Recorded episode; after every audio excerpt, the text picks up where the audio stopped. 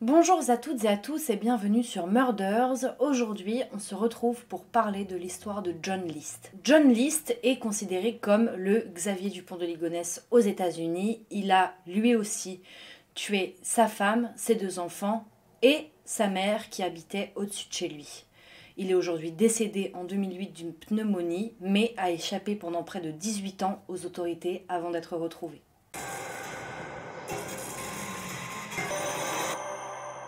John List est né le 17 septembre 1925 à Bay City dans le Michigan. Il était enfant unique d'un couple germanique et américain. Donc son papa c'est John Frederick List et sa maman c'était Alma Barbara Florence. En 1943, à l'âge de 18 ans, John List a dû s'engager dans l'armée des États-Unis et a servi en fait comme technicien de laboratoire durant la Seconde Guerre mondiale. En 1946, après la libération, il s'est inscrit à l'université du Michigan à Ann Arbor où en fait il va obtenir un baccalauréat en administration des affaires et euh, une maîtrise en comptabilité. Il a été ensuite nommé euh, comme sous-lieutenant par le ROCT. En novembre 1950, John List a maintenant 25 ans et en fait la guerre en Corée s'intensifie et du coup il est rappelé euh, par l'armée et euh, il va rencontrer à Fort Eutist, en Virginie, sa future femme, Hélène Maurice Taylor, qui en fait est, elle est veuve d'un euh, soldat d'infanterie qui a été tué au combat en Corée. Et euh, elle habitait à côté de la base, elle, avec sa fille Brenda. Le 1er décembre 1951, John List et Hélène, après avoir flirté quelque temps, ils se marient à Baltimore et la famille va déménager dans le nord de la Californie. L'armée, elle, à ce moment-là, se dit que John List, il est fort en comptabilité, donc il est rattaché dans l'armée au corps des finances. Et ensuite, il va terminer de travailler pour l'armée en 1952. Après ça, John List, il est euh, engagé dans un cabinet de comptable à Détroit. Puis, euh, en fait, il va passer des grades et il va devenir superviseur de l'audit dans une entreprise de papier à Kalamazoo. Et euh, c'est à cette période-là que, avec Hélène, ils vont agrandir la famille. Ils vont avoir trois enfants ensemble, donc Patricia en 1955, John Jr. en 1956 et enfin Frédéric en 1958. En 1959, John il devient du coup superviseur général du service de la comptabilité de l'entreprise. Mais en fait, il y a un problème, c'est que Hélène euh, devient alcoolique. Et en fait, elle devient de plus en plus instable. Quelques temps après, sa fille Brenda, elle quitte le domicile familial pour aller se marier, etc.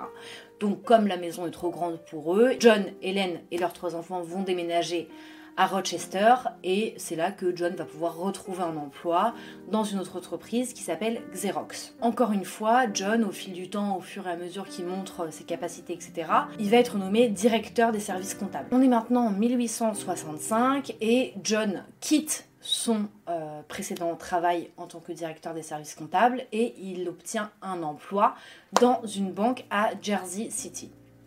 Donc encore une fois, il déménage avec Hélène et les trois enfants ainsi que sa mère, surtout très important. Et euh, ils vont aller habiter à Brise Knoll. Et en fait, c'est un ancien manoir euh, victorien qui a 19 chambres au 431 Hillside Avenue à Westfield.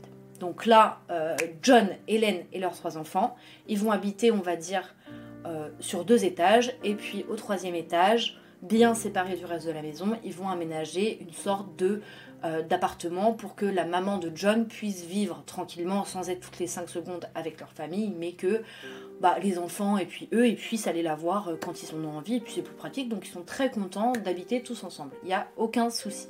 Un an après, John a 41 ans et en fait, il va être viré parce qu'il ne veut pas coopérer avec ses collègues de travail, c'est-à-dire que les infos qu'il a, il les garde pour lui et il veut pas donner euh, les petites pistes, les infos qu'il a aux autres. Il veut pas partager quoi, John. Il est très perso-perso et ça plaît pas du tout à l'entreprise, du coup, il finit par être mis à la porte. Sauf que c'est là que l'histoire devient intéressante, c'est qu'en fait, John ne va pas parler de son renvoi à qui que ce soit.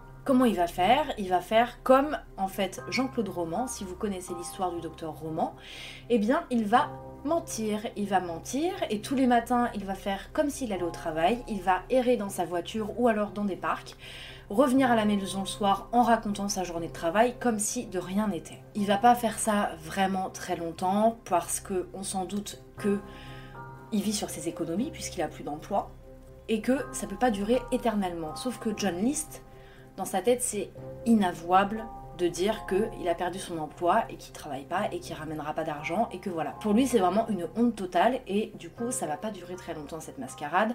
Ça va durer jusqu'en 1971. En fait, qu'est-ce qui se passe? Le 9 novembre 1971, John arrive dans sa maison et là, il met tout un plan en place. Il va tuer sa femme par arme à feu avec un pistolet qu'il avait acheté euh, quelques jours auparavant. Il monte à l'étage, il tue sa mère et puis ensuite il va redescendre.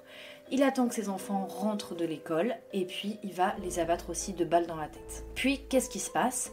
Il se prépare à manger et en fait, donc là on est dans la matinée, il se prépare à déjeuner et en fait il se rappelle que son dernier fils a euh, un match de football. Donc qu'est-ce qu'il va faire? Il va aller assister au match de foot de son fils. Et d'ailleurs, il y a des parents qui vont dire Ouais, il était super content, il disait Allez, vas-y, gagne Il était à fond derrière son fils, sauf que ce qu'on ne sait pas, c'est que après que père et fils soient rentrés à la maison, et eh bah, euh, le fils s'est fait tuer, mais pas comme les autres, hein, cette fois-ci. Il va tirer une dizaine de fois sur son fils. Il s'acharne en fait sur ce dernier fils, contrairement aux autres où c'était une ou deux balles maximum. Là, il va euh, tirer environ dix fois sur son dernier fils. Qu'est-ce qu'il fait après ça? On pourrait se dire que le mec pris de remords se tire une balle. Eh bien non, pas du tout. Parce qu'en fait, John est issu d'une famille extrêmement religieuse et qu'en fait le suicide est un péché qui est le pire des péchés en fait. Donc il va pas se suicider. Ce n'est pas du tout dans ses plans de se suicider. Après euh, tous ces meurtres, il va dîner tranquille, il se couche tranquille et en fait, le lendemain matin, il va mettre en place un plan euh, pour s'échapper tranquillement. Ce qu'il va faire, c'est qu'il va aller fouiller dans la maison en fait toutes les photos de famille, tous les albums, les, toutes les choses qui pourraient faire penser qu'il y a euh, une autre personne dans cette famille, eh bien, il va les supprimer. Les photos de famille où il y a sa tête, il va enlever la, photo.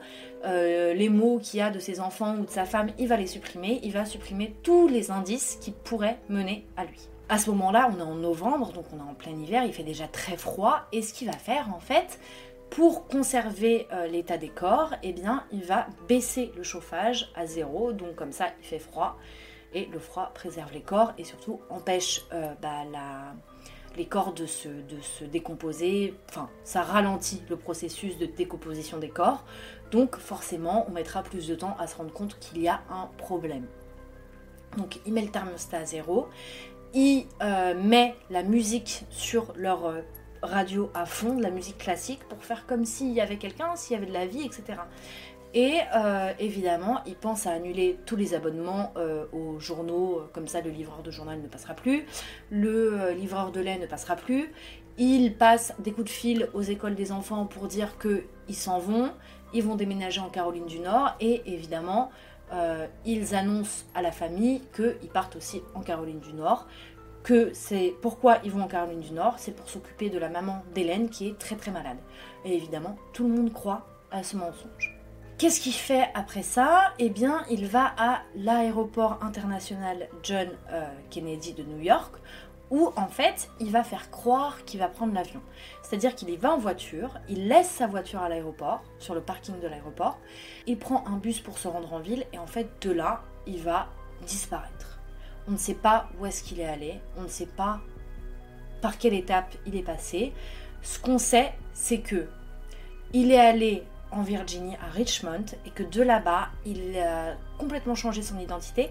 Et ce qu'il faut savoir, c'est qu'à cette époque, c'était très facile de changer son identité. On pouvait changer d'identité comme si on allait acheter un collier de perles, limite. Parce qu'en fait, il n'y avait pas euh, beaucoup de vérifications. Et donc, c'était très facile. Il suffisait de dire, je sais pas, j'ai un problème, euh, je viens de me marier, il faut que je change de nom, ou j'ai envie de changer de nom parce que j'aime pas mon nom de famille. T'inquiète pas, poteau, on te change ton nom. Donc, de euh, de euh, John List, il est devenu Robert Clark. Donc, et en fait, il dira que euh, c'est un homme marié à une femme qui s'appelle Dolores Clark et avec qui il vit à Richmond, en Virginie.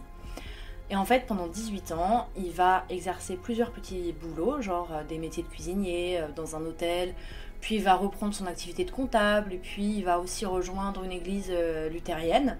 Et euh, voilà quoi, il va faire sa petite vie pendant 18 ans. 18 ans, c'est quand même très très long. Hein. Faut se le, dire.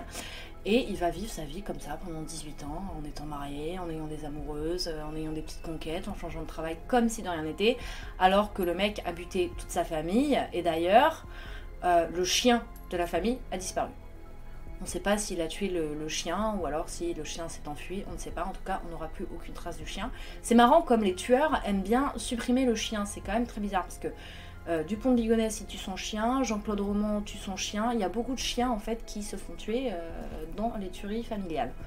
C'est un petit peu euh, étrange. Enfin bon. Et en fait, vous allez me dire comment est-ce que John List va se faire attraper? Eh bien en fait, c'est en 1989 c'est un voisin qui va le reconnaître, un voisin et un peu un ami, enfin il le connaît quoi, et son poteau, voilà.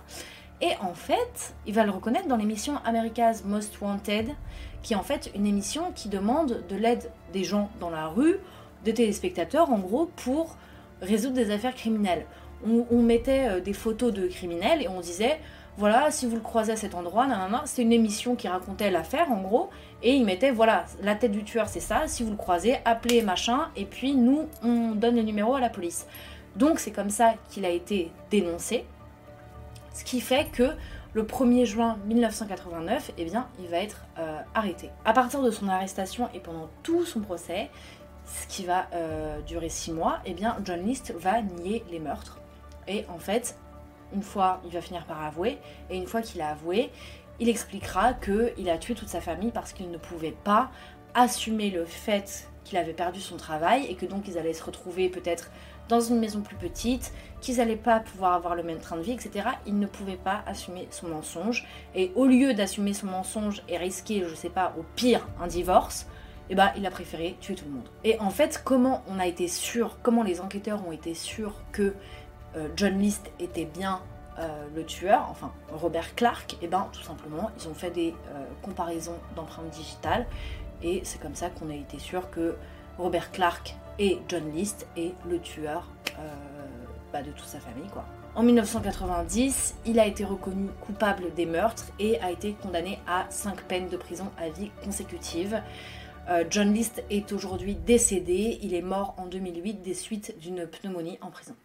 C'est tout pour l'histoire de John List, j'espère qu'elle vous aura plu et en attendant on se retrouve dimanche prochain à 20h pour une nouvelle vidéo sur Murders.